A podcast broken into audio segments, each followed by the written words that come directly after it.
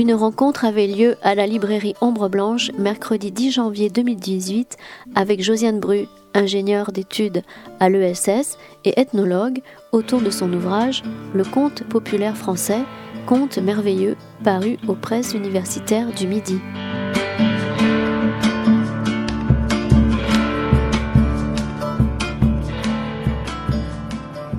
Bien, je pense que nous allons commencer. Donc bonsoir à toutes et à tous. Merci d'être venus malgré les soldes, que vous pourrez faire demain de toute façon.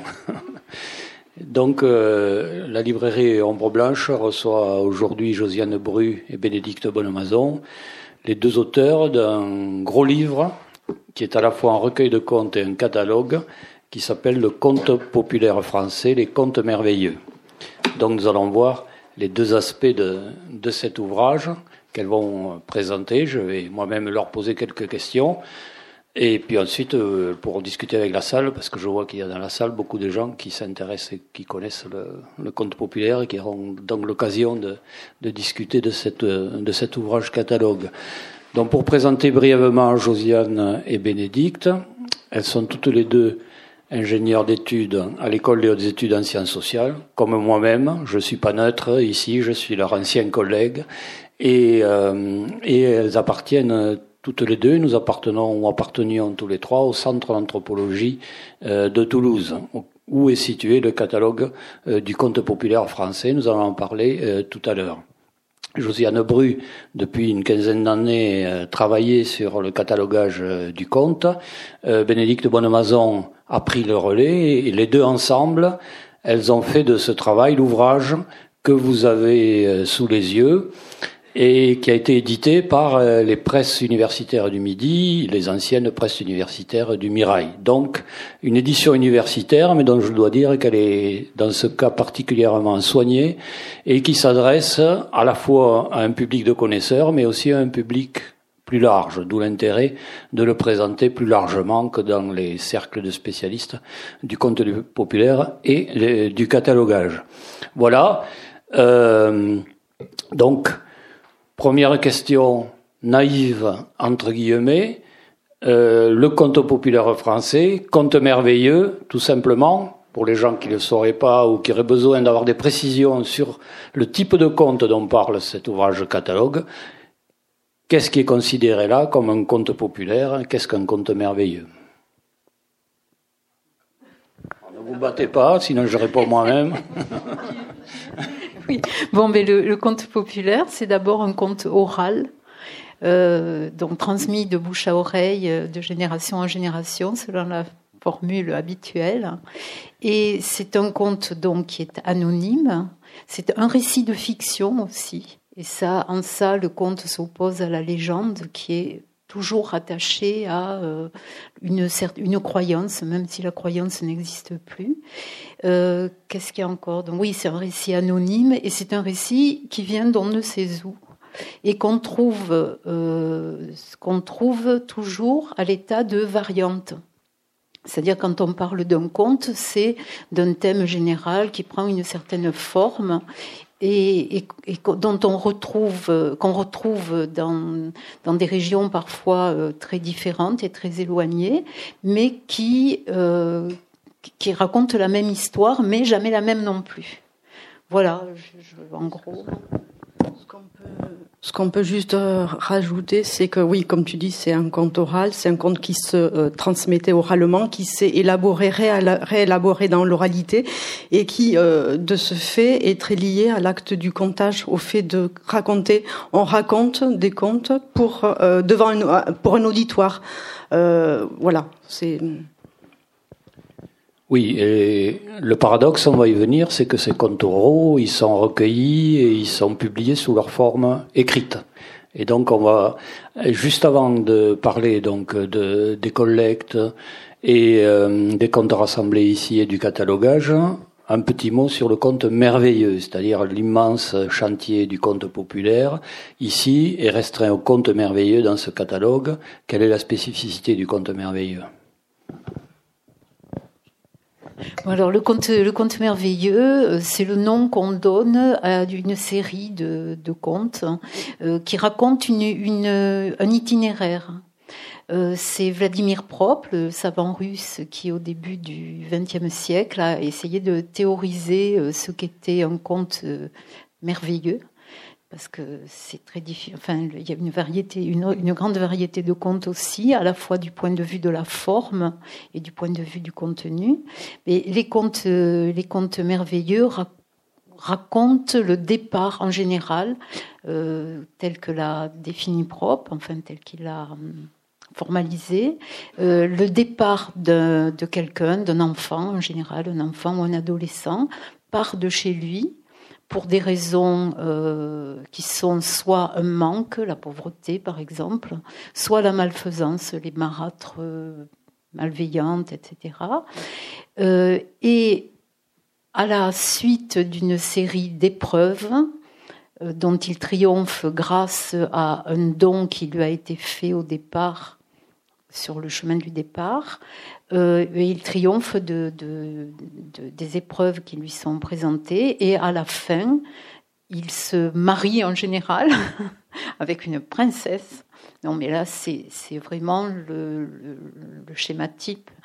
Et, euh, et il, est, il, est, devenu adulte. Dans les contes merveilleux, on les appelle aussi contes initiatiques parce qu'ils racontent l'itinéraire de quelqu'un qui passe de l'enfance à l'âge adulte et du manque à la plénitude.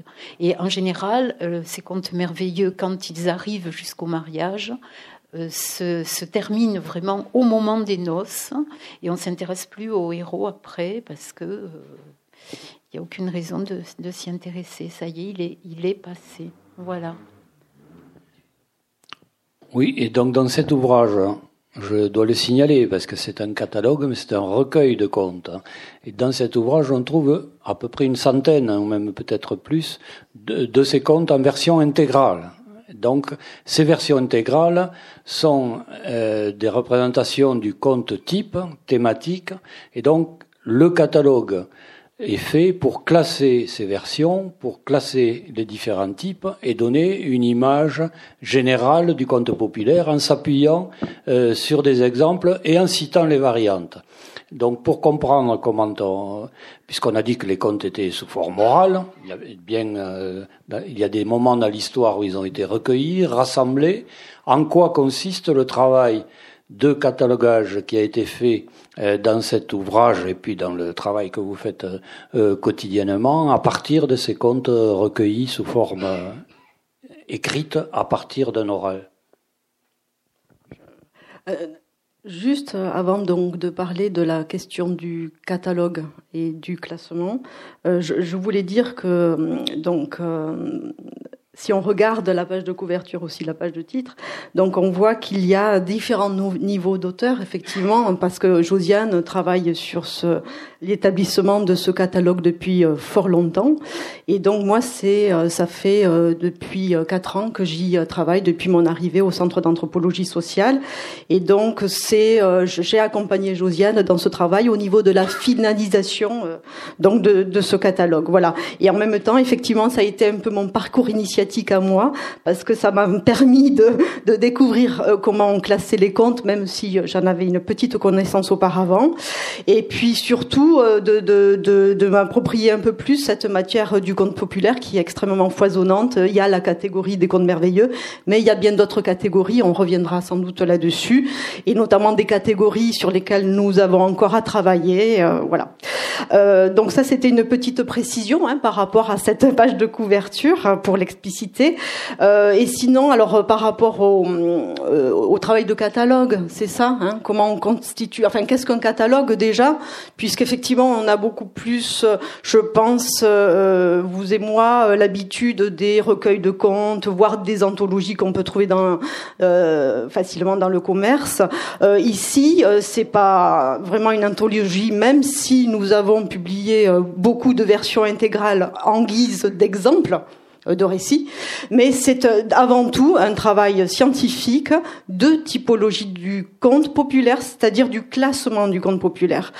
donc, alors le, le, le qu'est-ce qu'un catalogue de contes? C'est un outil de repérage, de, référencement des différentes versions qui existent, puisque vous l'avez compris, le conte étant oral, il c'est euh, euh, c'est une matière extrêmement euh, avec la production d'énormément de versions en domaine français, mais ailleurs bien sûr dans le monde.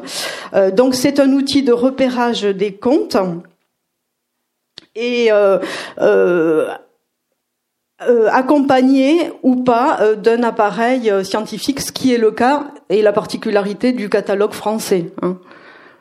Je te passe la parole. L'appareil scientifique, ça veut dire les, les, différentes versions connues, euh, un commentaire, des euh, renvois à d'autres d'autres types ah, bon alors il y a euh, pour euh, pour le catalogue pour ce supplément au catalogue du conte merveilleux il y a l'introduction de Josiane qui revient sur la question du compte type des catégories de comptes etc il y a aussi la postface de Nicole Belmont hein, qui n'est pas avec nous aujourd'hui mais qui est la grande spécialiste du conte merveilleux et qui propose une, une, approche anthropologique du conte il y a il y a aussi effectivement des notes une bibliographie commentée. Euh, la, la, la, bibliographie est très importante dans un catalogue de contes puisque c'est effectivement sur cette bibliographie qui référence notamment le, le, le, plus, même si c'est pas exhaustif, bien sûr, de recueils dans lesquels nous allons puiser les versions que nous classons. Euh, voilà, hein, effectivement. Oui, ce, ce, catalogue est, est une, une, suite et une partie du catalogue du conte qui a commencé bien avant. Elles sont citées aussi, puisque tu en étais à la couverture. C'est un supplément au catalogue de Paul Delarue et Marie-Louise Tenez, c'est-à-dire le catalogue est une œuvre, en fait, qui a plusieurs volumes déjà, qui a commencé il y a bien longtemps et qui se continue avec votre travail à vous. Alors en fait, il existe des dizaines de catalogues de contes euh, dans le monde. Euh, alors je vais vous raconter un peu l'histoire rapidement. Euh, c'est à la suite, en fait, on ne s'intéresse aux contes populaires, aux contes oraux, que depuis les frères Grimm.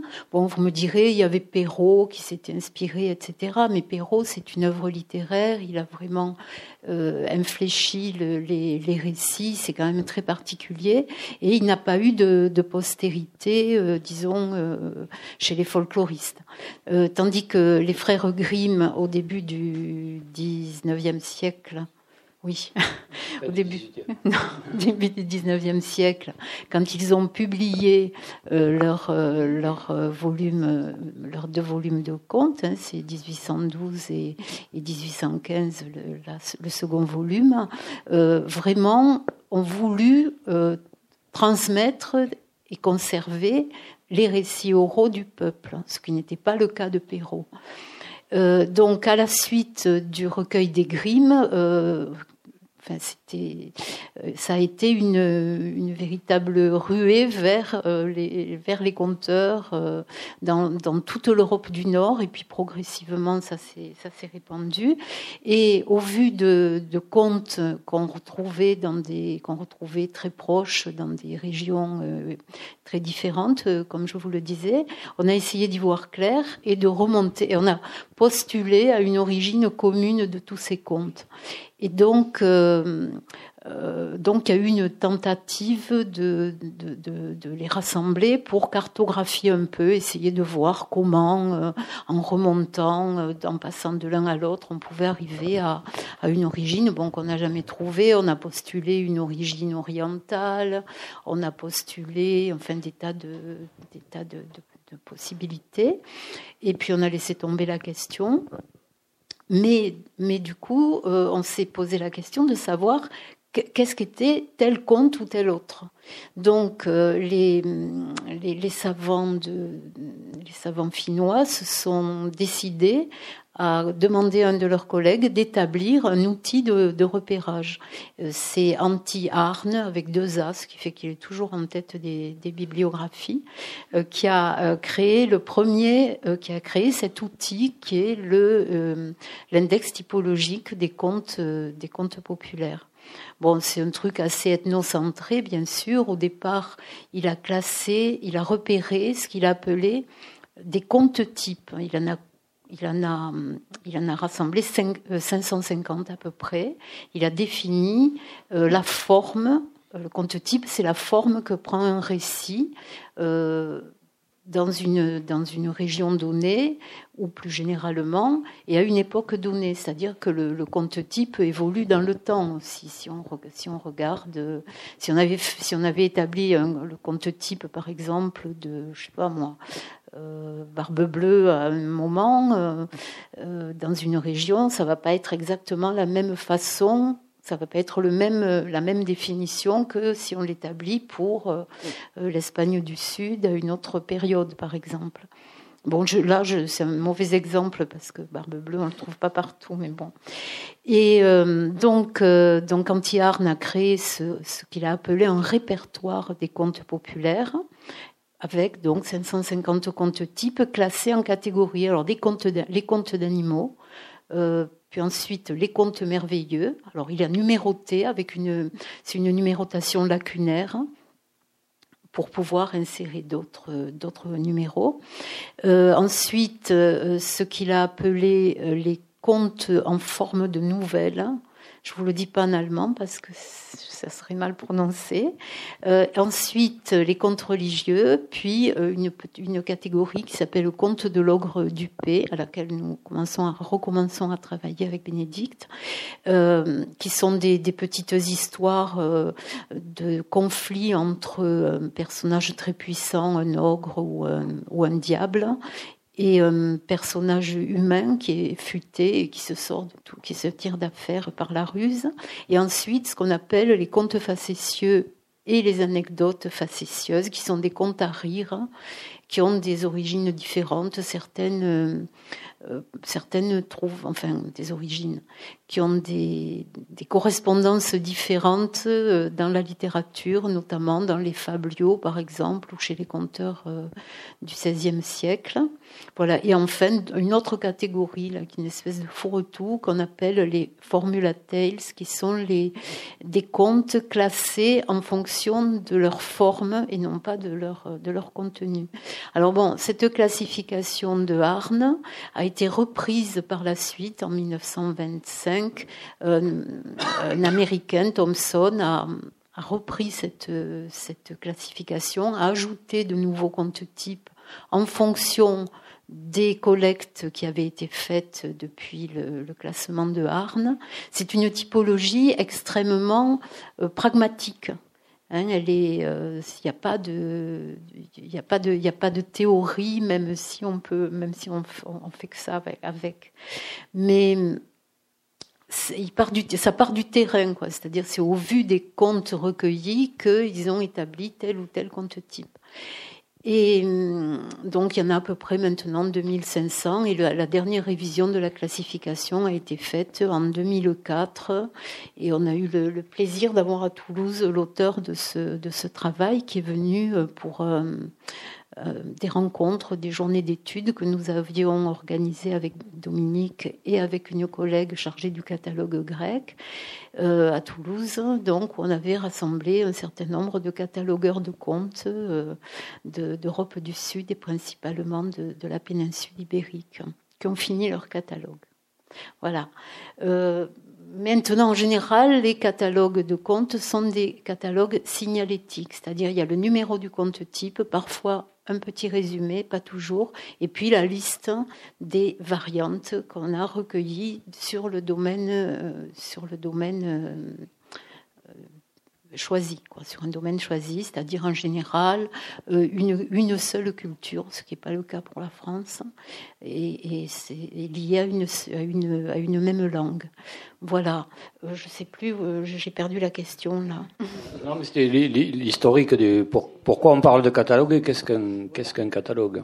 Donc je vais faire la suite de l'histoire que tu as commencé à conter euh, euh, en revenant sur le domaine français, puisque euh, Paul Delarue, folkloriste dans les années 40, dans les années d'après-guerre en France, donc se met à travailler sur la sur le classement des contes populaires français en se basant sur la classification internationale dont vient de parler euh, Josiane. Et donc, euh, donc Paul Delarue, il va euh, réaliser le, le, premier tome de voilà du, du, classement des contes du domaine français. Et ce premier tome portera sur les contes merveilleux. En fait, il va pas partir du premier du conte type numéro un qui en fait qui ouvre la série des contes d'animaux. Voilà, il va commencer par les contes de merveilleux parce que je pense qu'on peut dire que ce sont les ça lui plaisait. Puis les contes merveilleux, on peut dire qu'ils ont quand même une place assez prépondérante dans la dans dans le enfin dans l'ensemble des contes, voilà. Euh, et donc il il, il publie euh, ce, enfin il réalise ce premier tome des contes merveilleux, mais euh, c'est euh, quelques mois après sa mort que l'ouvrage sortira. Et c'est sa collaboratrice ethnologue Marie-Louise Tenez qui va poursuivre cette œuvre et publier le second tome des contes merveilleux, puis les trois autres volumes qui suivront, hein, euh, contes d'animaux, si je me trompe pas, euh, contes euh, nouvelles, et puis non contes religieux, et puis contes nouvelles, et, et ceci entre 1964 et 1980 à peu près, je crois, hein, sur sur une vingtaine, voilà, oui, en 2000 qu'il est sorti, voilà, sur une sur un peu plus de 20 ans, voilà, c'est ça. Et donc c'est pour ça que, euh, enfin, cet ouvrage-ci est un euh, est un supplément au catalogue établi par euh, Paul Delarue et Marie-Louise Tenez, d'où le, le sous-titre. Voilà, c'était voilà. Donc il y a une classification internationale. On a compris avec les Grecs, il y a aussi les Catalans, etc. par culture et par langue, il y a des catalogues du conte donc réalisé par, par des équipes qui travaillent dans ces cultures et dans ces langues. Et du côté de la France, il y a le catalogue du conte populaire français. Mais le, autant de l'oralité, et même il n'y a pas si longtemps, euh, dans le domaine français, il y avait une diversité de langues. Et donc là, on a des contes en français, mais dont euh, presque la moitié sont traduits du breton, du basque, de l'occitan, euh, etc. Et donc, euh, voilà, qu'est-ce que donc conte populaire français dans ce cas-là, qu'est-ce que ça veut dire? Où s'arrête le domaine et quel est le rapport à, la culture et à la langue? Alors euh, oui, c'est la, grosse difficulté du catalogue français. Enfin, c'est pas la seule, hein, c'est parce que c'est la forme aussi qui est, qui est un gros problème qui fait que c'est aussi un catalogue extrêmement précieux. C'est aussi un, ouvrage, disons, d'introduction euh, à l'étude des contes. Euh, donc la question des, la question du conte populaire français. Euh, c'est lié bon à l'esprit, euh, enfin à l'idée qu'avait de la rue. Enfin, je pense que le catalogue tel que l'a conçu Paul de la rue euh, dans les années 40, enfin un peu avant, puisque c'est en réponse à une demande des, des, folkloristes du monde entier réunis à Paris vers 1936 euh, que Paul de la Rue s'est mis à faire euh, ce catalogue. Pour lui, c'était un, c'est un monument de, c'est un monument de la nation en fait, hein, comme le manuel de folklore français de Van Gennep. On sait, euh, il prend, il prend la France comme une entité. Euh, ce que Marie-Louise Ténez, qui prend la suite, va euh, modérer un peu en disant qu'elle prend euh, cette proposition, qu'elle accepte cette hypothèse de l'existence d'une entité France comme base du catalogue. Mais quand j'ai parlé de domaine français euh, à Marie-Louise Ténez, devant Marie-Louise Ténez, elle a quand même tiqué parce que ça la gênait un peu. Donc voilà, donc le catalogue français, c'est l'inventaire des contes populaires recueillis et publiés, puisqu'on n'a pas jusqu'à maintenant pris, les, pris en compte les collectes orales, euh, les collectes sonores, audiovisuelles.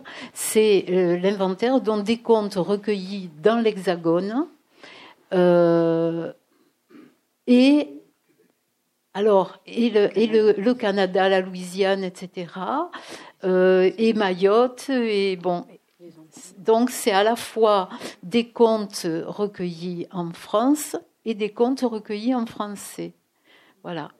Et euh, comme le dit très bien Marie-Louise Ténez, euh, ce catalogue travaille, enfin porte sur une, une zone où se côtoient, où se rencontrent euh, trois cultures, la culture celtique, la culture germanique et la culture méditerranéenne.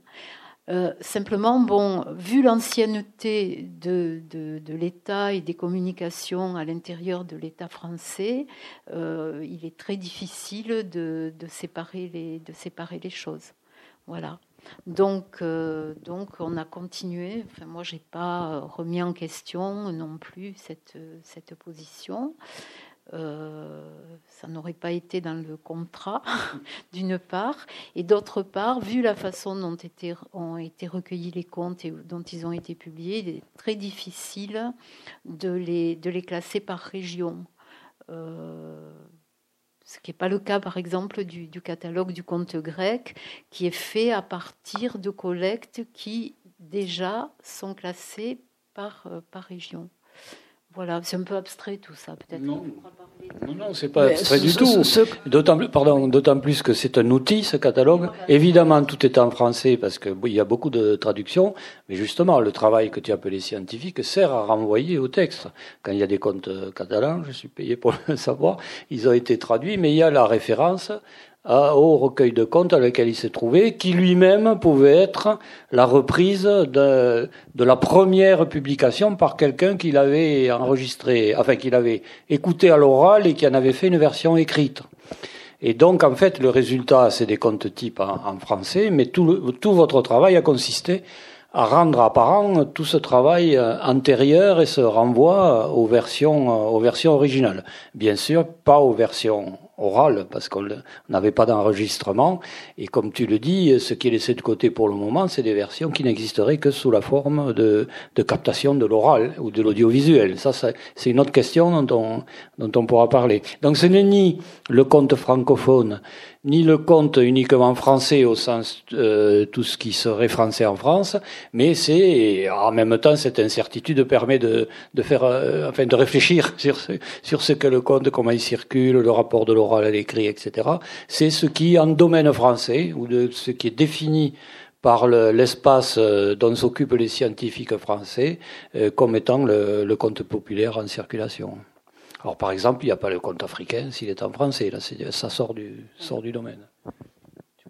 Non, je voulais dire que ça va, euh, enfin, la, question de de, de, de l'espace géographique pris en compte pose aussi la question de, de des collectes et qui euh, ne s'en tiennent pas aux limites euh, enfin, aux limites administratives lorsque, par exemple, elles portent sur le domaine basque, enfin, sur le pays basque, hein, avec des recueils qui ont, comportent aussi bien des contes populaires recueillis en, en Pays Basque Nord et en Pays Basque Sud. C'est la même chose pour le pays catalan que tu connais bien. Et puis pour d'autres zones, effectivement, voilà, c'est pas. Euh, l'intérêt d'aller jusqu'au Canada en particulier, enfin aux Amériques ou autres, c'est que certains contes euh, ne se trouvent plus sur le territoire, sur la métropole. On ne les recueille plus depuis, on ne les a pas recueillis depuis très très longtemps, alors qu'on les trouve dans les régions où ils ont migré, comme par exemple le, le Canada d'expression française. Je pense par exemple à une à un conte euh, qui est, euh, qui est inventorié sous le numéro 311, euh, qui est une version de ce qu'on appelle maintenant Barbe Bleue et qu'on ne retrouve plus sur le sol français depuis fort longtemps. L'histoire, c'est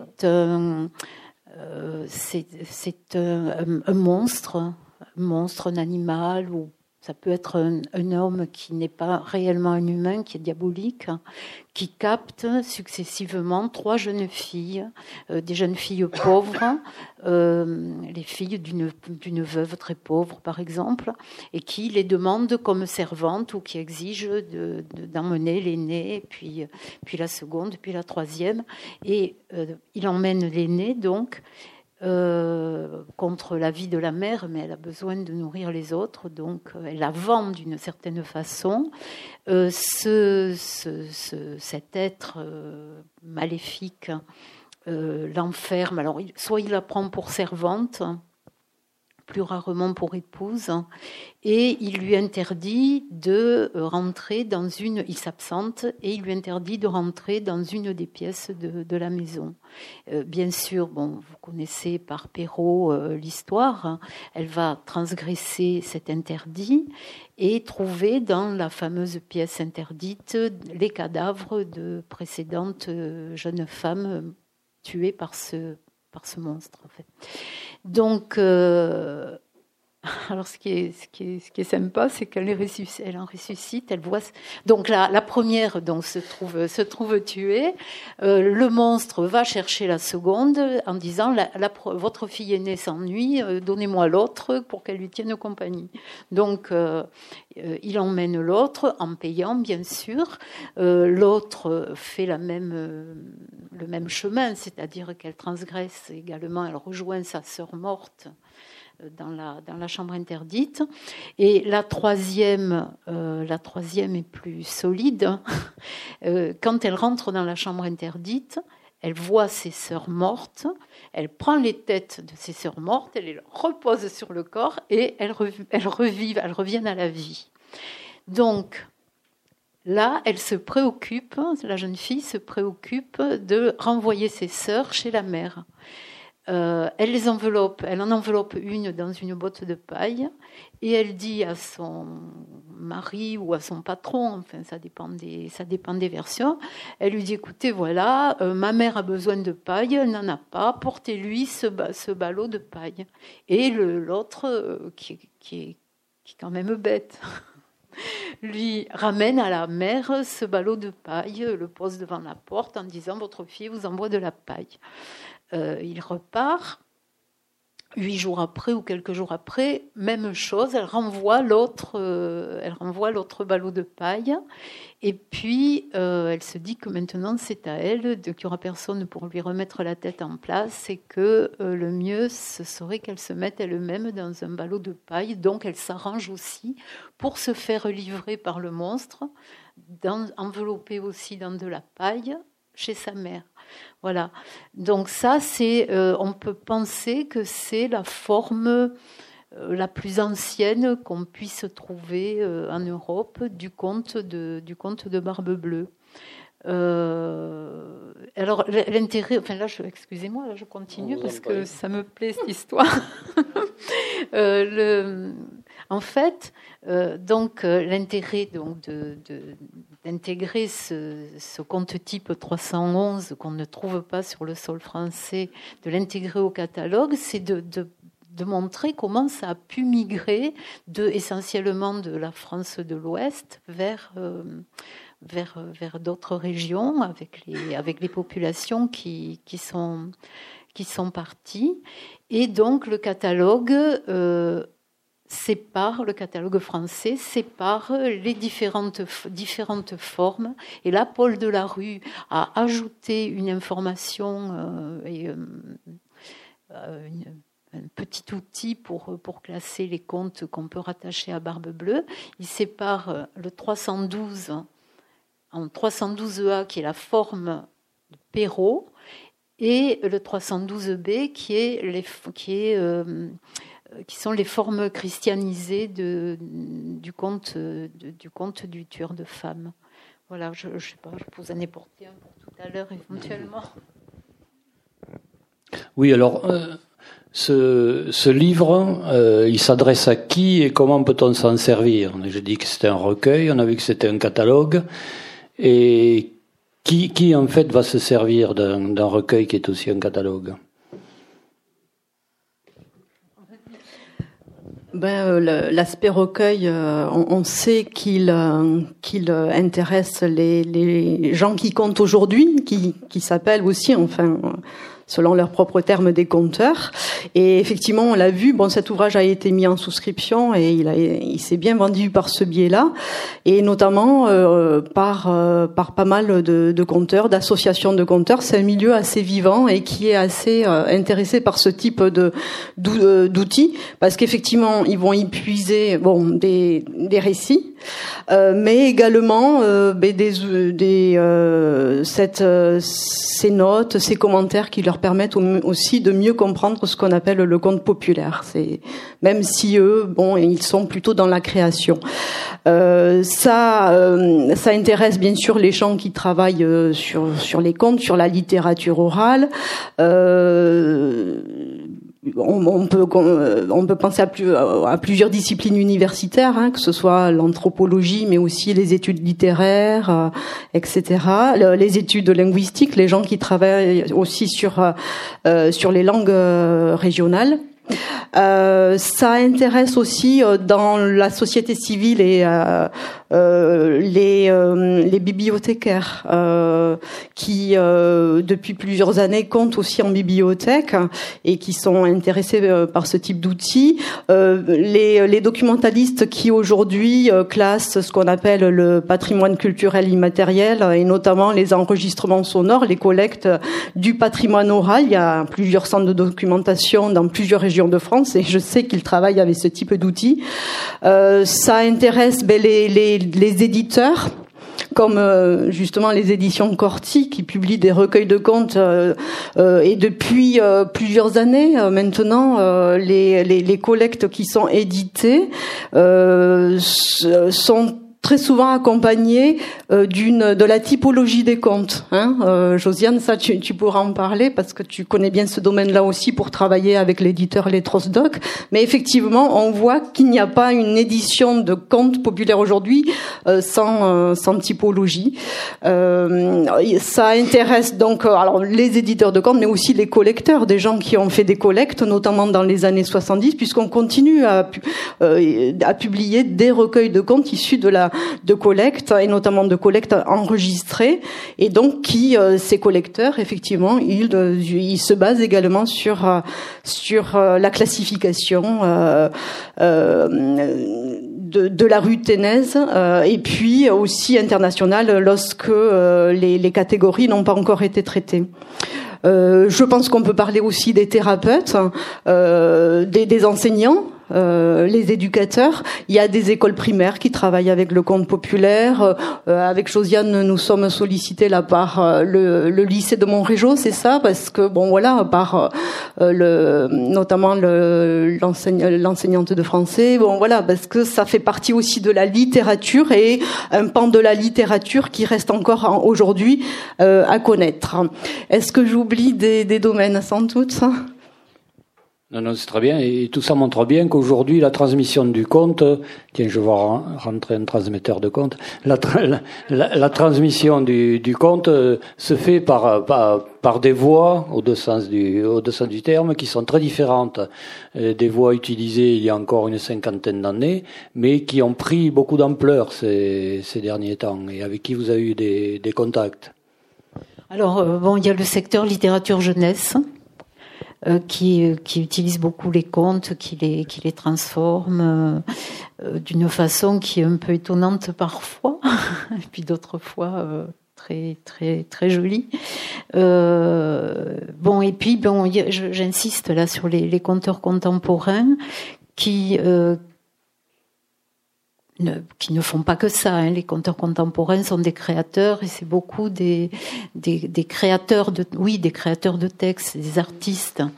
Euh, mais euh, euh les, les, les ils, ils, ont recours aussi aux contes populaires, euh, en particulier quand ils racontent à des jeunes, parce qu'après leur, leur grande euh, leurs grandes œuvres sont des œuvres, sont des, souvent tirées de récits de vie.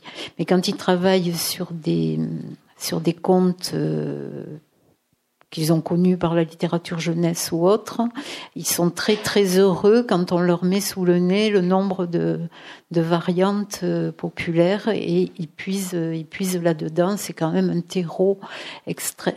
Enfin, je trouve que ça leur, ça leur donne de la liberté euh, de voir que les, les contes ne sont pas des récits figés et que on peut, euh, on peut les adapter, on peut les transformer pour peu que ça reste, que ça reste cohérent. Euh, Oui, les psychanalystes sont intéressés aussi par ce type de, de travaux. Hein. Il y a des, des, écrits de psychanalystes à propos de, à propos de certains contes. Je pense à une étude de Muriel Jéréby Valentin sur Cendrillon, où elle travaille sur les.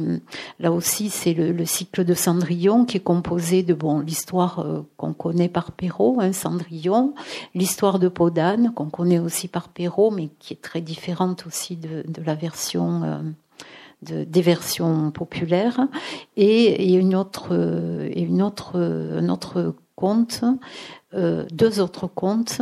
Un c'est un animal nourricier qui, qui fournit euh, de quoi vivre à la, jeune fille, et puis un quatrième où euh, le cendrillon est un cendrillon masculin. Et euh, Muriel Jéréby Valentin montre comment euh, montre, comment se fait la transformation du conte, qui dit dans, dans, les versions qu'on peut estimer être les plus, les plus archaïques, qui dit la fonction nourricière de la mère et qui évolue vers, avec, avec Cendrillon et, et et Podane euh, vers euh, une euh, vers une vers la, la comment dire hein, un peu la définition ou la monstration de la fonction de la mère qui doit faire de sa fille une femme en lui fournissant des parures, des parures qui vont la rendre désirable et lui faire accéder au, au mariage et au désir du, au désir du prince.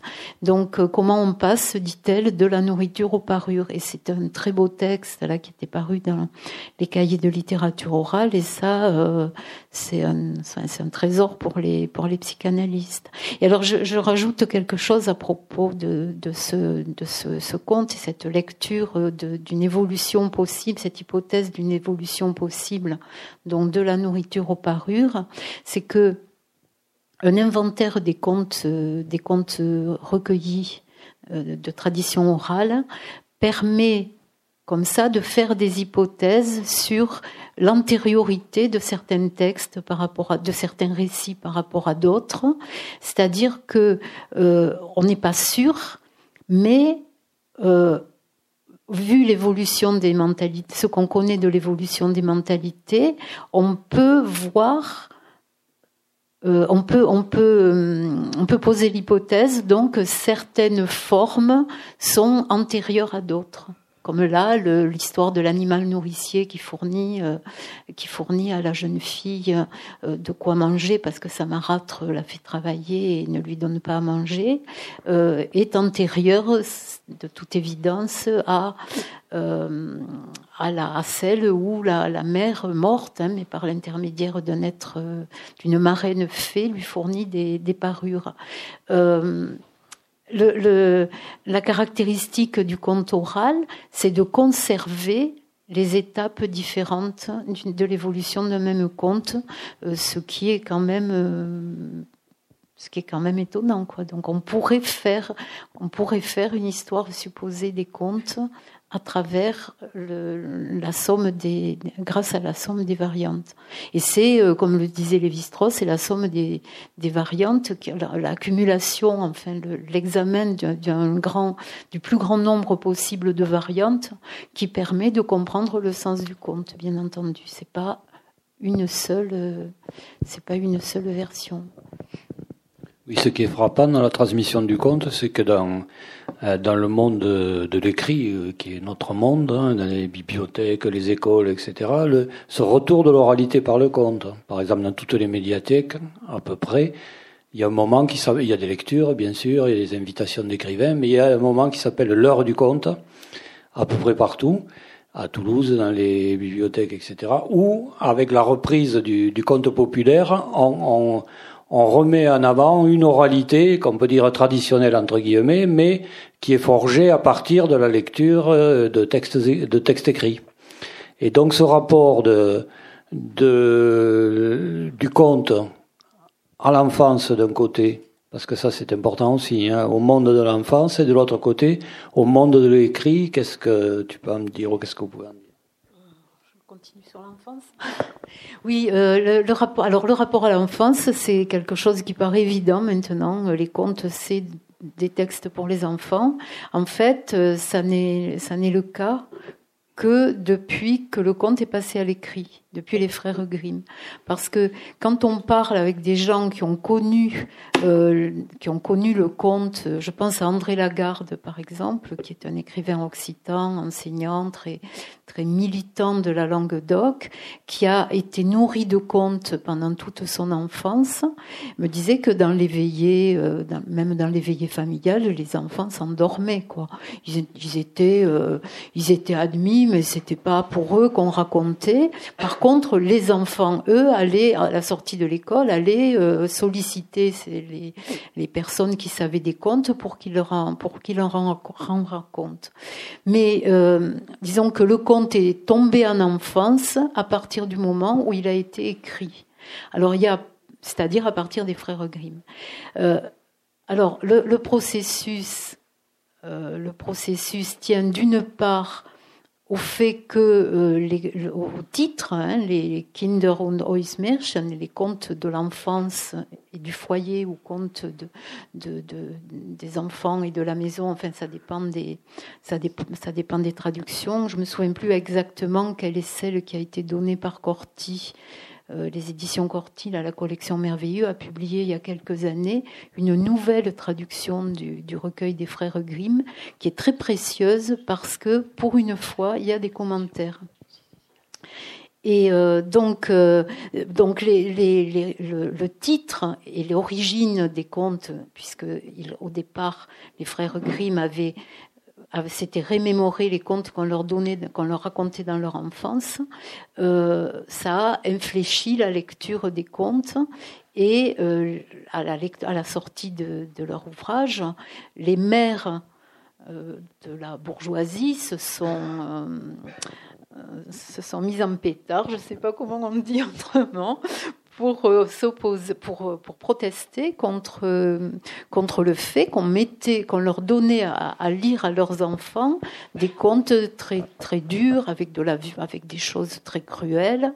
Et petit à petit, les, le, William Grimm, a, qui s'occupait de ça, a, a, censuré les éditions ultérieures de, petit à petit.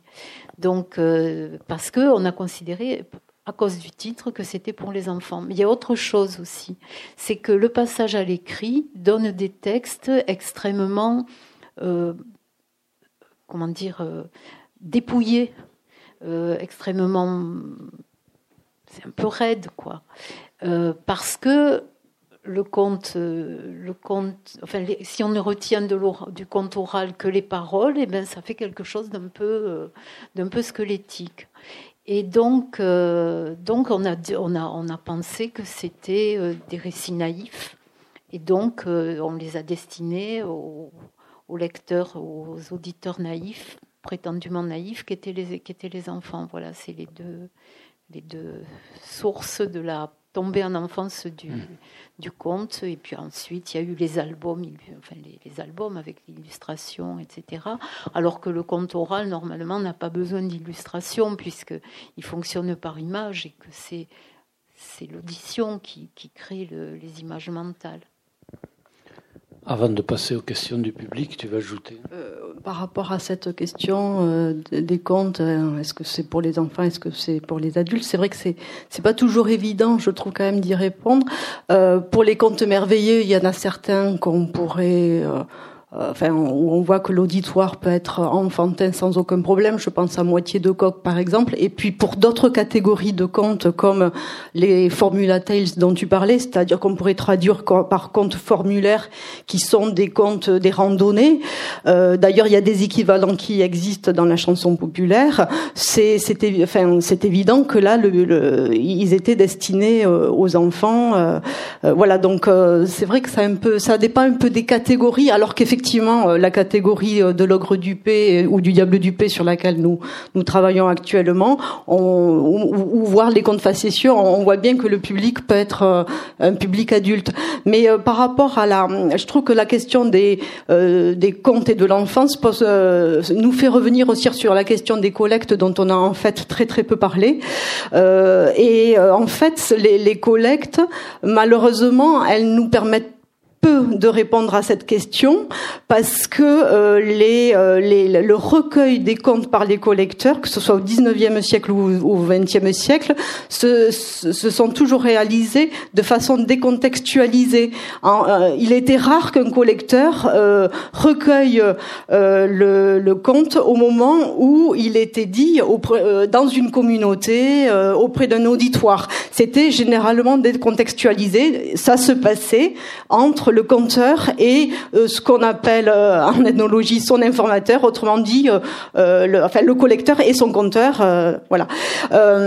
donc effectivement, du coup, les, les, collectes et notamment et plus et surtout les collectes du 19e siècle qui vont jusqu'en 1920 à peu près renseignent très très peu sur la question de la transmission des contes et, et de, de, de, comment les contes se transmettaient au moment où ils étaient comptés. Et donc du coup, il nous manque quelques, quelques données à, à ce niveau-là. Voilà. Alors, sur l'enfance, sur quand même, euh, il y a certains contes parmi les contes merveilleux, dont Paul Sébillot, euh, qui est un des grands folkloristes du XIXe siècle, disait qu'ils étaient sans doute euh, destinés prioritairement aux enfants. Euh, ce sont des contes comme Chaperon rouge, Le petit poussé, Pousseau aussi, le garçon qui est pas plus haut qu'un pouce et qui naît d'un grain de millet ou d'un peu de pâte, de pâte à pain que la mère a pétri. des, des contes comme ça où euh, le héros, qui est un enfant, fait un détour hors de la maison familiale et il revient. C'est-à-dire qu'il n'accomplit pas le parcours initiatique complet, il, parcourt une partie. Et Paul Sébillot, plus, ainsi que les, les, les, les ethnologues euh, du XXe siècle qui ont travaillé sur la question, je pense à Nicole Belmont par exemple, ou Marie-Louise Ténez, ont repris cette, euh, cette proposition que ces contes-là devaient être des contes particulièrement euh, destinés aux enfants contrairement aux grands contes merveilleux qui, eux, disent la, totalité du parcours de l'enfance à l'âge adulte. Bien, merci. Je crois qu'on peut passer aux questions, aux commentaires ou de la, des gens de la salle. Je vais vous passer le micro pour que tout le monde entende et puis c'est enregistré. Euh, bah, merci à tous les trois d'abord. Euh, alors moi je connais moins que rien au domaine des contes, mais ceci dit j'ai trois petites questions. Alors déjà, on précise populaire, du coup, euh, pour moi, en fait, conte, comme ça rime nécessairement avec populaire, est-ce qu'on le précise euh, par opposition à d'autres types de contes Ou le conte, euh, est-ce que c'est un genre qui est nécessairement populaire? Après, du coup, j'ai une autre question concernant la morale. En fait, j'aurais voulu savoir si la question de la morale dans les contes, elle émerge quand le genre devient plus adressé aux enfants, ou si c'est quelque chose qui est aussi quand même inhérent à l'idée du conte?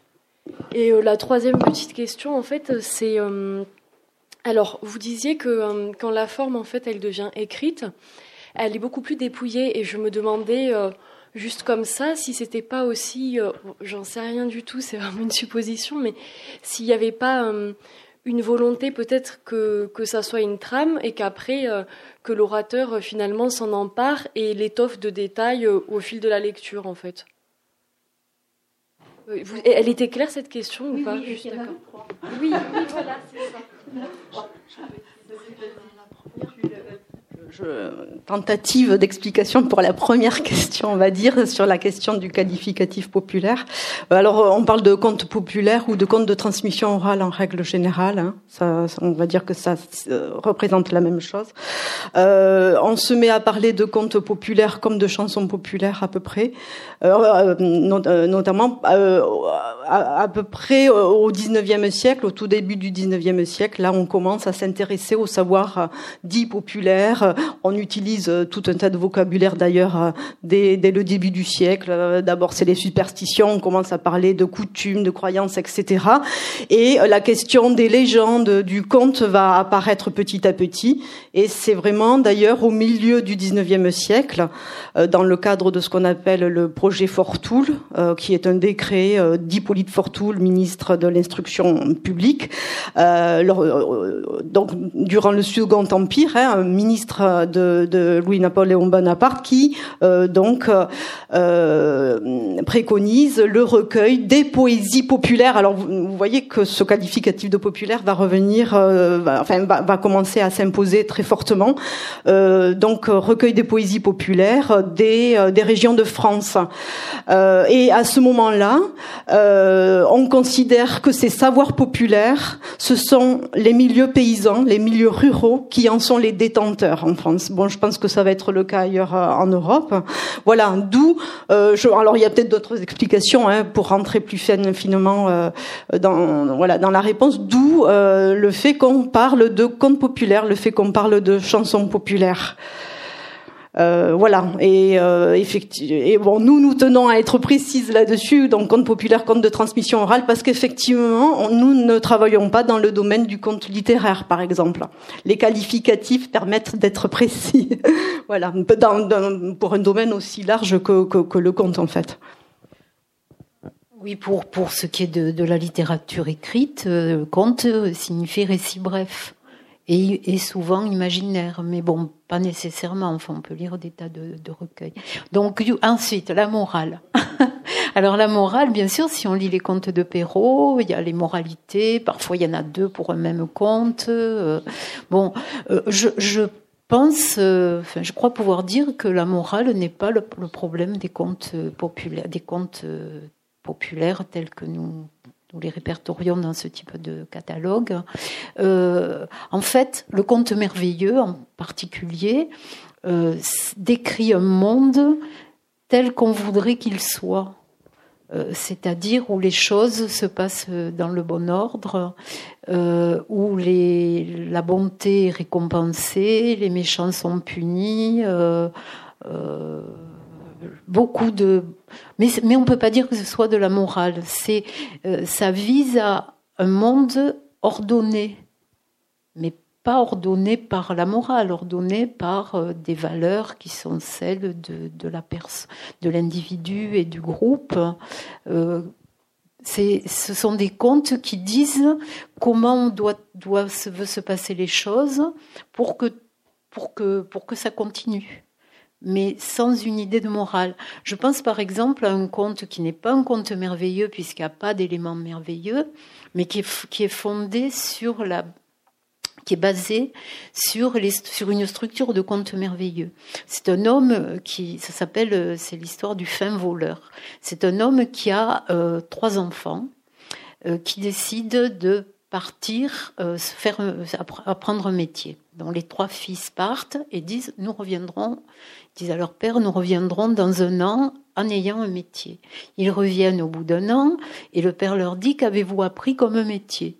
Le père s'attend à ce que chacun ait vraiment appris un vrai métier dont on peut parler et qu'on peut exercer honorablement. Or, le premier, effectivement, est cuisinier, c'est un fin cuisinier, donc euh, le père est très, très heureux d'apprendre que son fils est très expert. Euh, le, second, euh, le second est un comptable. Enfin, ça peut être autre chose, hein, mais je vous donne une des possibilités. un fin comptable. Et le troisième déclare qu'il est un fin voleur et qu'aucun autre voleur n'est son égal. Donc, le père est quand même un peu mortifié du destin du troisième, enfin du choix du troisième, et euh, le seigneur du coin, qui est le patron des terres cultivées par le père, va euh, poser la question. Alors tes fils, qu'est-ce qu'ils sont devenus, qu'est-ce qu'ils ont appris? Le père parle des deux premiers, et le troisième, et le troisième, bon, il est bien obligé de dire euh, ce que ce qu'est le troisième. Donc il dit voilà, ben écoute, tu vas m'envoyer tes fils et je vais les mettre à l'épreuve. Donc il met à l'épreuve le cuisinier qui est vraiment un fin cuisinier, il embauche. Le, le, le comptable est vraiment un très fin comptable, il l'embauche et il dit à l'autre, euh, il dit au voleur, il dit bon, on va voir si tu es un vrai voleur. Je te mets au défi de, voler mon cheval pendant la nuit, mon meilleur cheval pendant la nuit. Et il fait garder son cheval par quatre gardes, un à chaque jambe du cheval et euh, plus un autre euh, qui tient le, le licou et le licol et Il se dit, bon là, il n'y a pas de problème.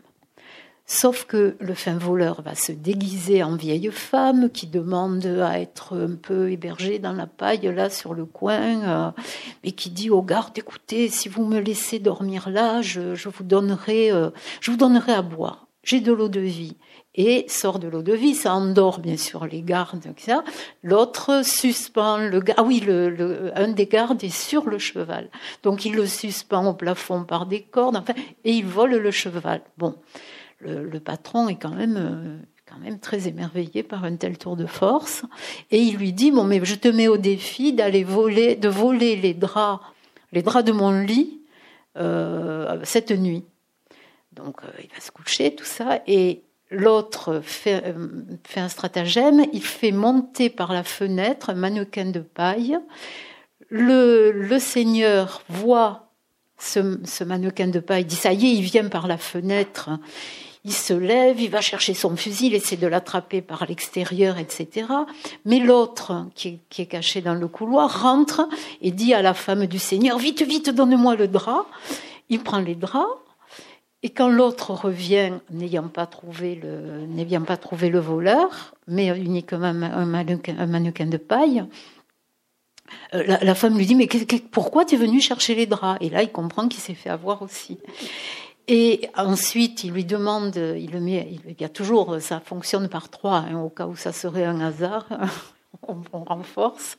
Donc le, la troisième épreuve, ça va être de voler une somme d'argent importante dans un coffre, etc. Et là aussi, le garçon réussit. Et euh, le, Seigneur lui dit bon ben et là c'est la, différence avec les contes merveilleux où ça finit bien, c'est-à-dire euh, euh, pour l'harmonie du monde. Là, euh, ça s'arrête, enfin l'action s'arrête en général, et le, le patron dit bon, euh, dit au type euh, bon maintenant tu t'en vas je veux plus te revoir sur mes terres. Effectivement, tu mérites le titre que tu te donnes de fin voleur, mais moi je veux je veux plus te voir par là. Mais comme ça a une structure de conte merveilleux et que de toute façon les conteurs en font ce qu'ils veulent en fonction de leur, euh, personnalité, euh, euh, il y a parmi les versions les versions répertoriées pour l'un des prochains volumes, pour le volume des, contes merveilleux, des contes facétieux. Il y a une version de ce conte qui est donnée par une, vieille femme du Massif central. C'est une version recueillie par Victor Smith dans les années 1860 près de Saint-Étienne, près de Firmini, dans laquelle le garçon à qui le, fin voleur à qui le patron donne la somme, il lui dit garde-la la somme, tu l'as, tu l'as méritée. Le garçon, avec cet argent, s'achète une ferme, se marie et s'établit et, rentre dans le rang. Voilà. Mais euh, ça, c'est une forme très particulière. En général, il n'y a pas de fin, c'est-à-dire euh, il va de par le monde exercer son talent. Voilà, c'est la morale n'est. Je crois que la question c'est l'ordre du monde et pas euh, et pas la et pas la morale. Et puis la suite alors c'était euh, la dernière, c'était.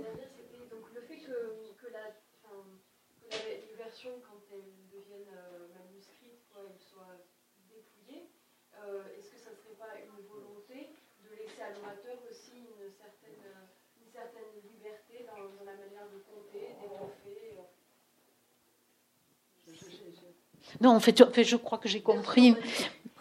En fait, oui.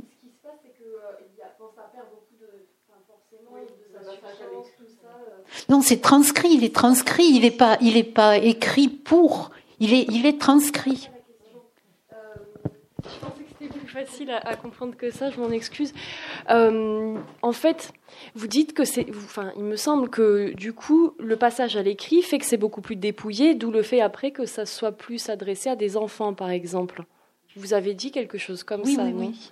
Oui, oui. Euh, donc je me demandais si c'était pas une volonté aussi. euh, Une volonté de qui du, du- bah, du- des, des de personnes celui qui, qui, les donne. ont, qui les qui ont les ont recueillis. retranscrites, oui. Non, non, non, parce qu'ils essaient d'être fidèles. Alors bon, la question de la fidélité, on va pas la la- l'aborder ici. Hein. Mm, Euh, mm, mm. Ils étaient fidèles à ceux qu'ils estimaient euh, devoir euh, devoir transcrire. Ou euh, des fois, ils recomposaient. On le fait de moins en moins. Maintenant, on le fait plus du tout.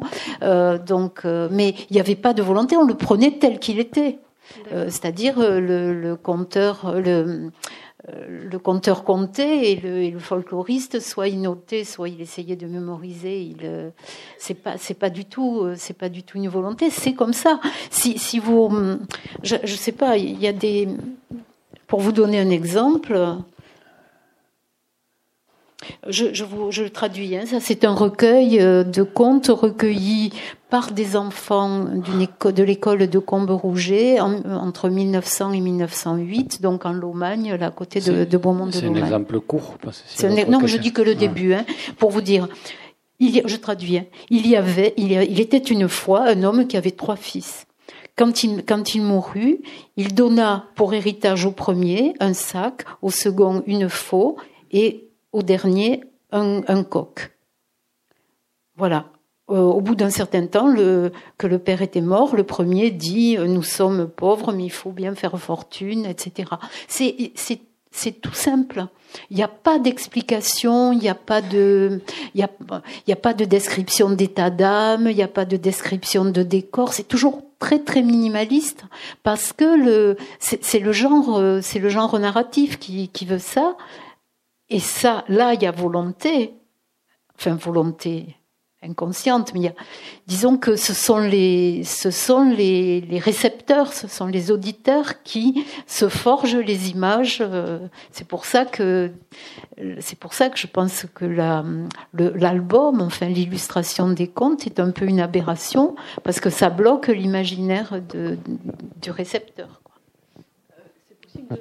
Oui. Deux mots sur la Mais, question de la transcription, enfin, sans prendre Mhm. la parole. Oui, oui euh, parce que la question de la transcription, elle est très importante, surtout que, bon, euh, je ne sais pas si vous avez feuilleté l'ouvrage, ça fonctionne aussi comme une base de données. Il y a une liste, des, de- les listes de versions sont quand même très, très importantes, pre- prennent une part très importante dans, dans cet ouvrage. Donc, la question de la transcription des comptes, elle va évoluer. Euh, On évoquait la question des collectes qui se déroulent, les, donc, collecte sur lequel euh, se base euh, ce, travail typologique. Elle se déroule euh, à partir du milieu du 19e siècle, on va dire, et jusque dans les années euh, quatre- 1980 à, peu près, hein, pour la plus grande majorité des collectes. Mais la question de la transcription va évoluer parce que les moyens, notamment les moyens techno- technologiques, bien entendu, vont également évoluer. Les, collecteurs du 19e siècle, ils, euh, transcrivent les contes sous forme. Alors, euh, c'est très souvent en deux temps. D'abord, ils prennent des notes, ou alors ils écrivent sous la dictée, comme dira Louis Lambert qui a collecté en Languedoc.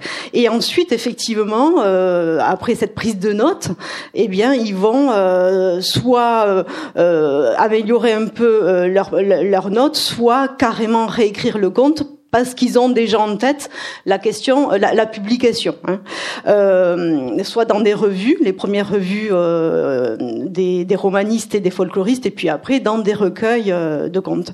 Et puis, et heureusement, euh, la, la, pour les linguistes, pour les ethnologues, etc., la technologie, enfin la, prise de notes va être remplacée à partir des années 50, mais surtout 60 euh, et, et 70-80 par euh, l'arrivée de l'enregistrement sonore qui va complètement révolutionner. Et donc ensuite, si vous voulez, les, euh, ces ethnologues, ces ethnolinguistes qui auront collecté le conte et qui l'auront enregistré, ce qu'ils vont faire, c'est une transcription euh, très fidèle, je pense qu'on peut dire, euh, grâce à l'enregistrement, très fidèle à l'écrit, grâce à l'enregistrement sonore. Voilà. Euh, c'est voilà pour porter une précision sur la question de la transmission des contes parce que c'est important et justement cette histoire de la collecte du conte elle est également euh, très présente dans, un outil typologique tel que celui-là. Merci pour, la présentation. En fait, je me demandais, c'est une petite question, je, je, me demandais ce qui tombait sous la catégorie du conte facétieux, parce que tout ce que vous racontez est rempli de facéties. Et, euh, et je me suis demandé si, euh, au contraire du conte merveilleux qui, qui soumet un certain ordre du monde, est-ce que le conte facétieux, c'est le contraire? C'est euh, voilà. oui, ben vous avez bien vu. Hein euh, bon, il y a, y a, deux, il y a, y a, y a deux, deux, il y a plusieurs différences. Hein. Il y a le contenu, il y a le, la finalité. Le conte merveilleux, par définition, se finit bien, bien pour le groupe, bien pour la société et pour l'individu, pour le couple, enfin. Voilà. Le conte, le conte facétieux, lui, euh, on peut dire qu'il ne finit pas. C'est-à-dire que euh, ça peut être bon, ça peut être soit des toutes petites, euh, des toutes petites histoires plaisantes, où un personnage met l'autre en boîte, mais l'autre va répliquer. Souvent, c'est il y a des querelles de couple, souvent par exemple, chacun prenant le dessus. voilà. Il y a aussi des histoires plus longues comme celle que je viens de vous raconter, mais ça peut être sans fin. On pourrait enchaîner à l'histoire du fin voleur les, aventures suivantes chez un autre patron euh, ou dans une autre dans une autre région où il se trouve. Euh, le, ce qui est typique, par exemple, des contes facétieux, c'est les contes de Jean Le Sceau. Il y a une, tiens, à propos de, de psychanalyse, puisqu'on en parlait tout à l'heure, il y a une, une, un très beau travail publié, euh, fait par Virginie Chardonnay qui s'appelle qui s'appelle Jean Le Sceau et je ne sais plus comment ça s'appelle maintenant. Euh, c'est un, très beau livre sur les ratés de l'initiation. Contrairement aux, héros de, de, contes merveilleux qui parviennent au bout de leur initiation, puisque ils, font de même, elles font ils font de même une famille. Enfin, ils arrivent euh, à maturité, disons, euh, euh, sociale et sexuelle au, bout du parcours. Les, les contes dans les contes facétieux, le héros il reste toujours ce qu'il est. Et un des un des, des un des, personnages les plus caractéristiques, c'est donc Jean Le Sceau, le niais, qui lui n'arrive pas à décoller de sa mère, qui, prend tout, qui prend tout à la lettre, euh, qui ne fait donc que des bêtises, que sa mère essaie de marier, mais c'est pas, pas évident, et même quand il se marie, il reste nié, sauf si euh, le conteur, bien sûr, a envie d'enchaîner sur une autre histoire, auquel cas il le fait, il dit, eh ben, il était devenu, avec toutes ces mésaventures, il était devenu malin, et là, ils enchaînent sur une histoire de garçon malin. Mais disons que le, le, conte, le conte facétieux, les contes facétieux n'ont pas de, n'ont pas de fin. Enfin, ils sont, c'est du jeu. C'est une espèce de miroir des contes, des contes merveilleux. Euh, voilà. C'est ce qu'on appelle pardon, souvent des contes en chaîne, c'est-à-dire des aventures qui s'enchaînent, alors qu'on a comparé le conte merveilleux à une phrase, c'est-à-dire où tout se tient et aboutit. Moi, j'avais quand même une question sur la catégorie de merveilleux, qu'au fond, vous n'avez pas parlé. Vous avez dit le conte merveilleux, c'est un itinéraire. Bon, c'est un début, un milieu, une fin, comme disait Aristote, du drame en général. Bon, alors que le conte facétieux, ça finit pas, en fait, etc., oui. etc. Bon, mais merveilleux, ça, ça.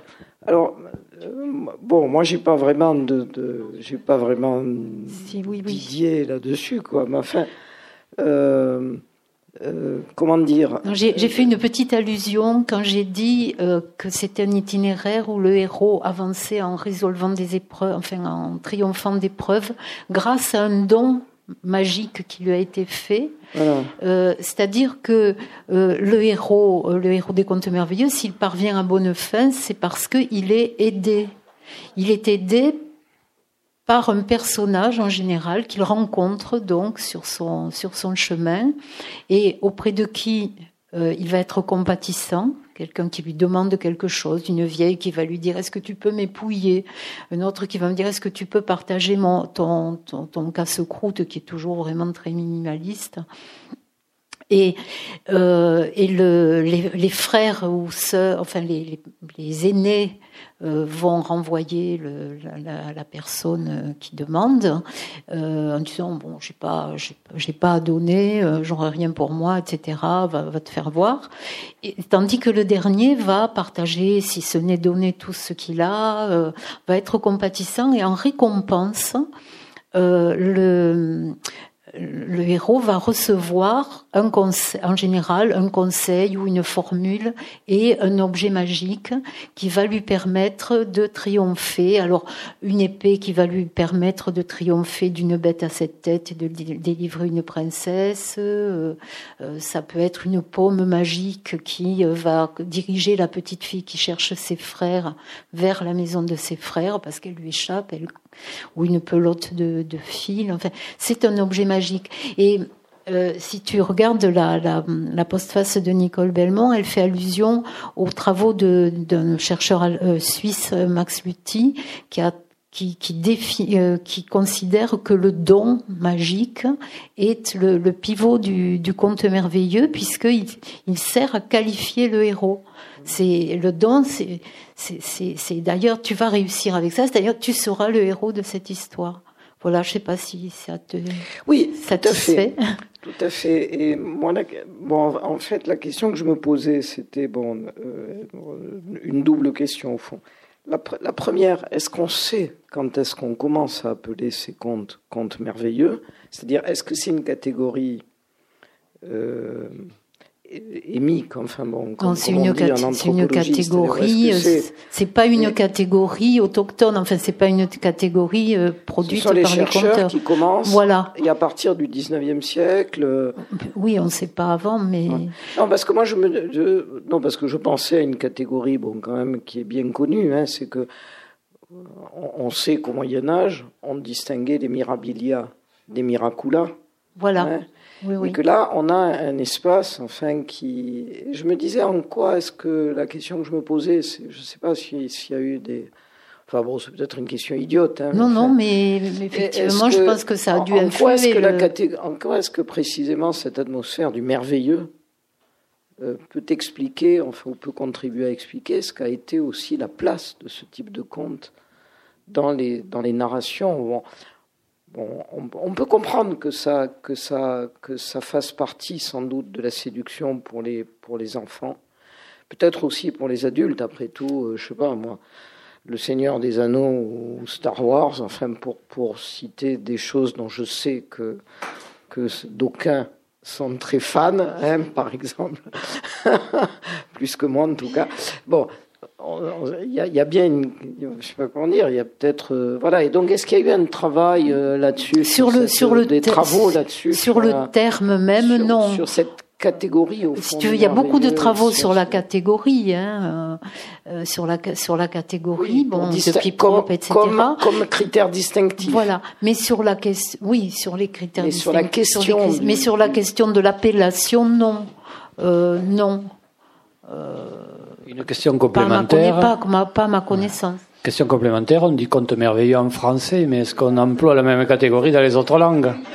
C'est des termes proches, hein. c'est des termes proches. Non, mais c'est justement ça que je voulais dire, parce que moi, mon premier problème, ça a été de me retrouver en italien, parce que ça s'appelle conte de magie. Voilà. Pas conte merveilleux.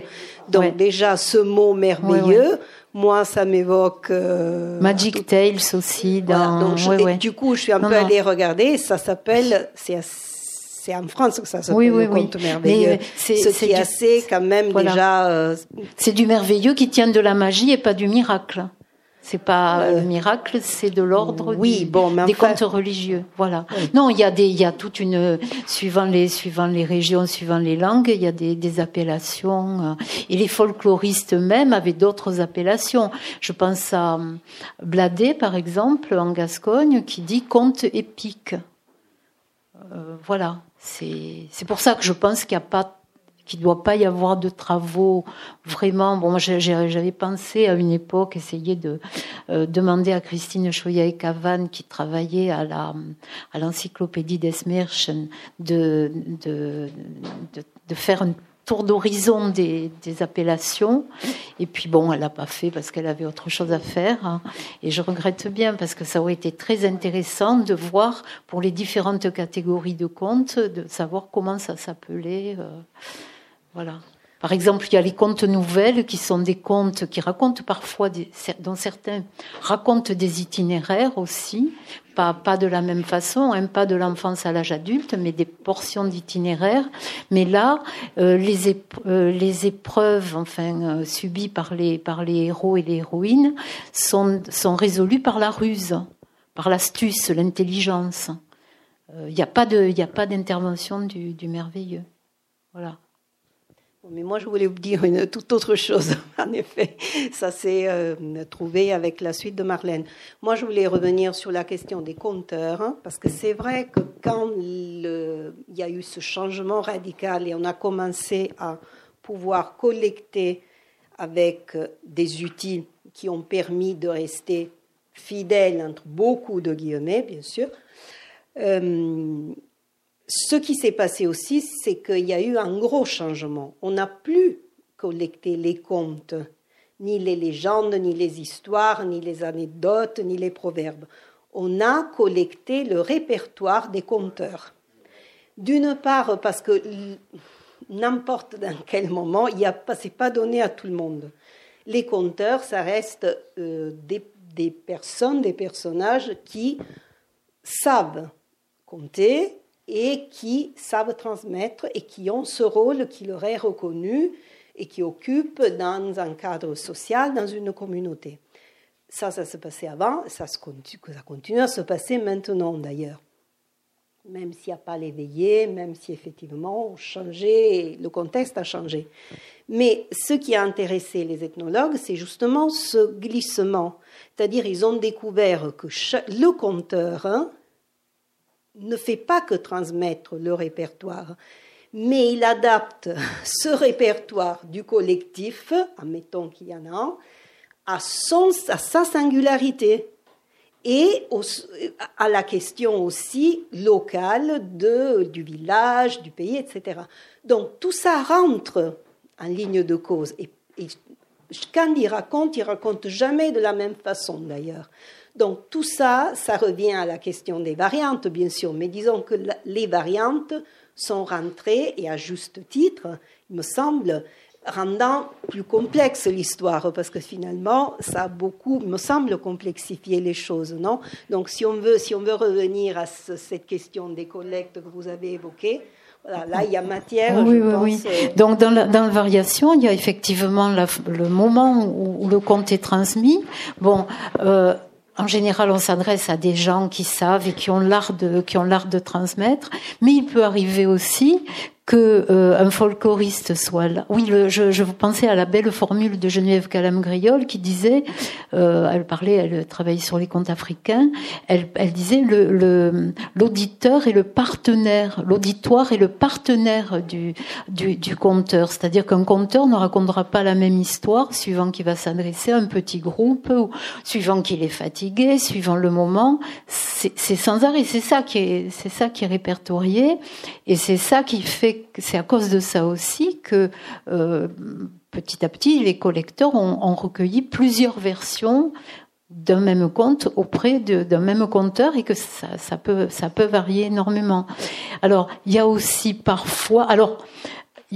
parfois, oui, des, des contes euh, dans les collectes publiées qui sont complètement aberrants.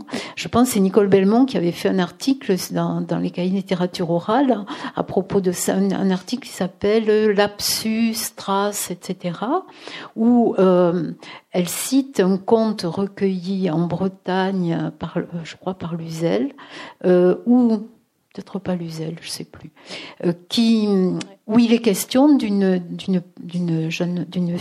gamine qui a une robe de beurre. Qu'est-ce que c'est que cette robe de beurre? Est-ce que ça vient d'une traduction euh, Enfin, c'est un truc complètement complètement délirant. Euh, ça, ça ne se transmet pas, sauf s'il y a un folkloriste là qui note et qui publie.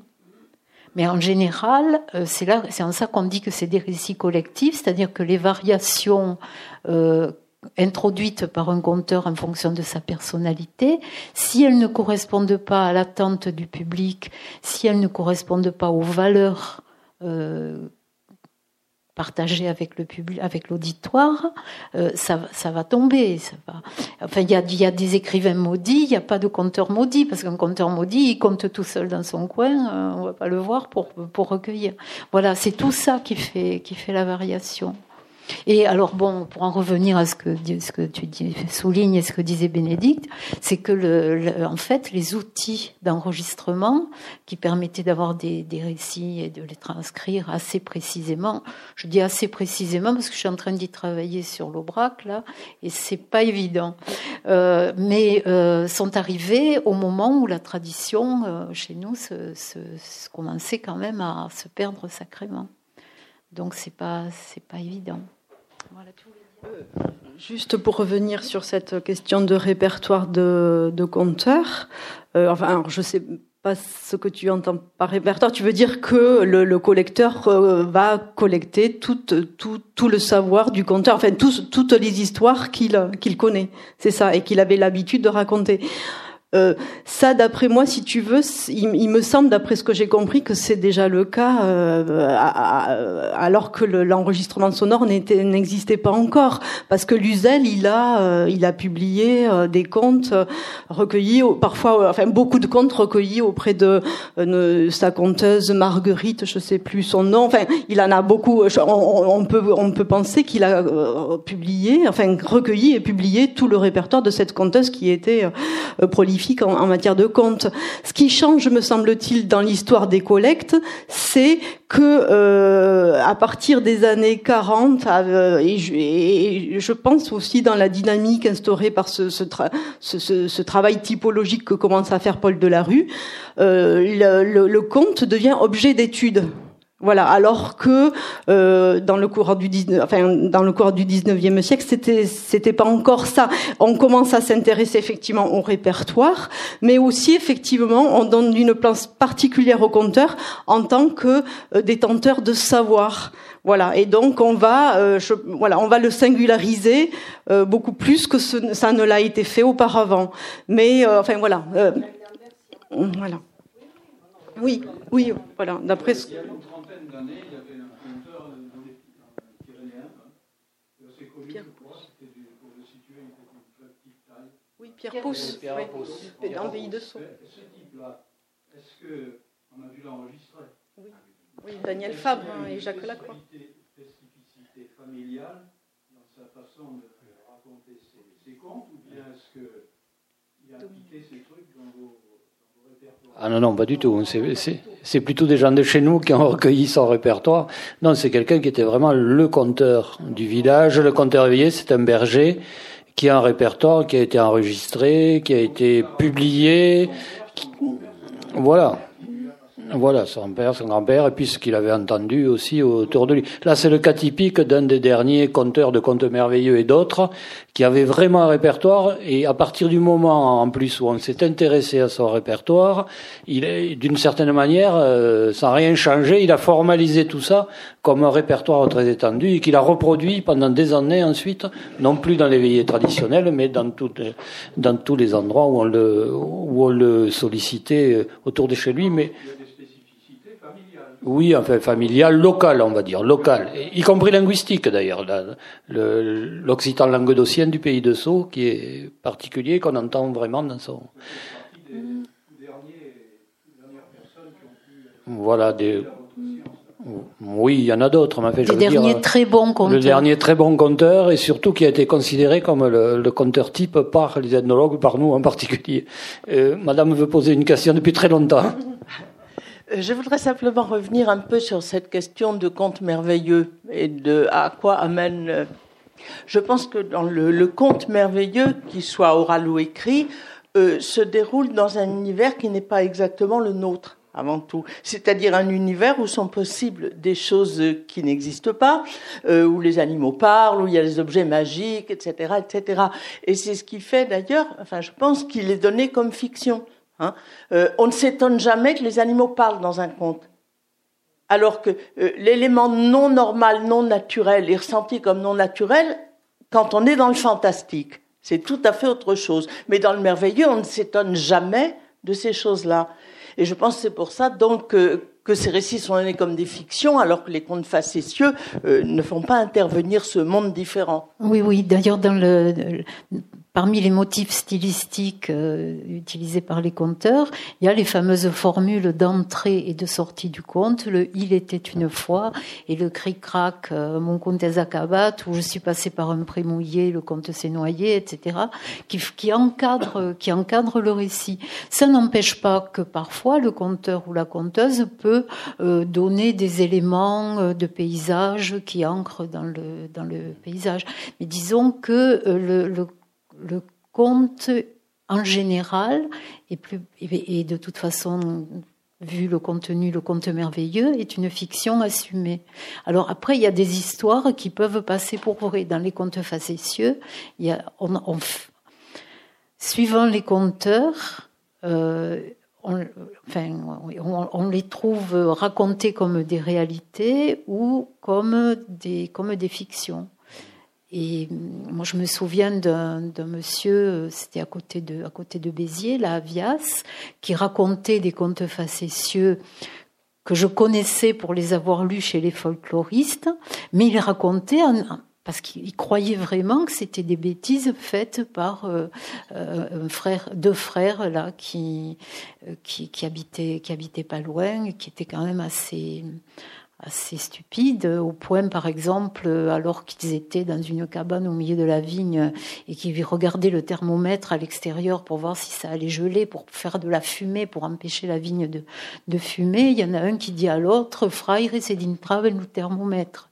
Donc frère, est-ce que si on rentrait le thermomètre, il rentre le thermomètre, il le surveille toute la nuit et le soir, le matin quand il se lève, là, toute la récolte est gelée. Et ce même, ce, ce même homme qui me racontait ça, euh, racontait aussi l'histoire du type qui, euh, à qui on a volé son âne et qui va en racheter un autre euh, à la foire, et puis il envoie un qui est plus jeune que le sien, effectivement, il a meilleure mine, il achète, enfin les deux frères achètent cet âne, et le ramène, le ramène à la maison, et bon, ils suivent un peu la route nationale, là, en allant de vers, vers Béziers, puis à un moment, ben l'âne, il tourne pour aller chez eux. Et les deux frères se regardent, il est intelligent cet âne. En fait, ils avaient racheté le même âne, mais qui était maquillé par le, par le, par le voleur. Voilà. Donc, euh, il y a comme ça des, des cycles de contes qu'on attribue, euh, qu'on attribue à des personnes. Euh, et, là, on le, là, on peut même, on peut même croire qu'ils ont été assez bêtes pour faire ça, mais on s'aperçoit parce que c'est, cette histoire, on la retrouve à propos de quelqu'un d'autre ou de quelqu'un d'autre.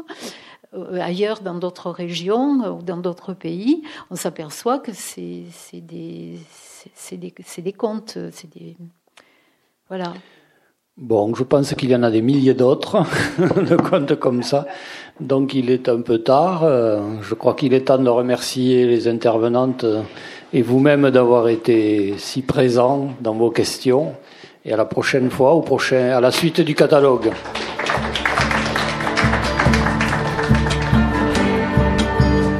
Venez d'écouter Josiane Bru, autrice du livre Le conte populaire français Conte merveilleux, paru aux presses universitaires du Midi, à la librairie Ombre Blanche, le 10 janvier 2018.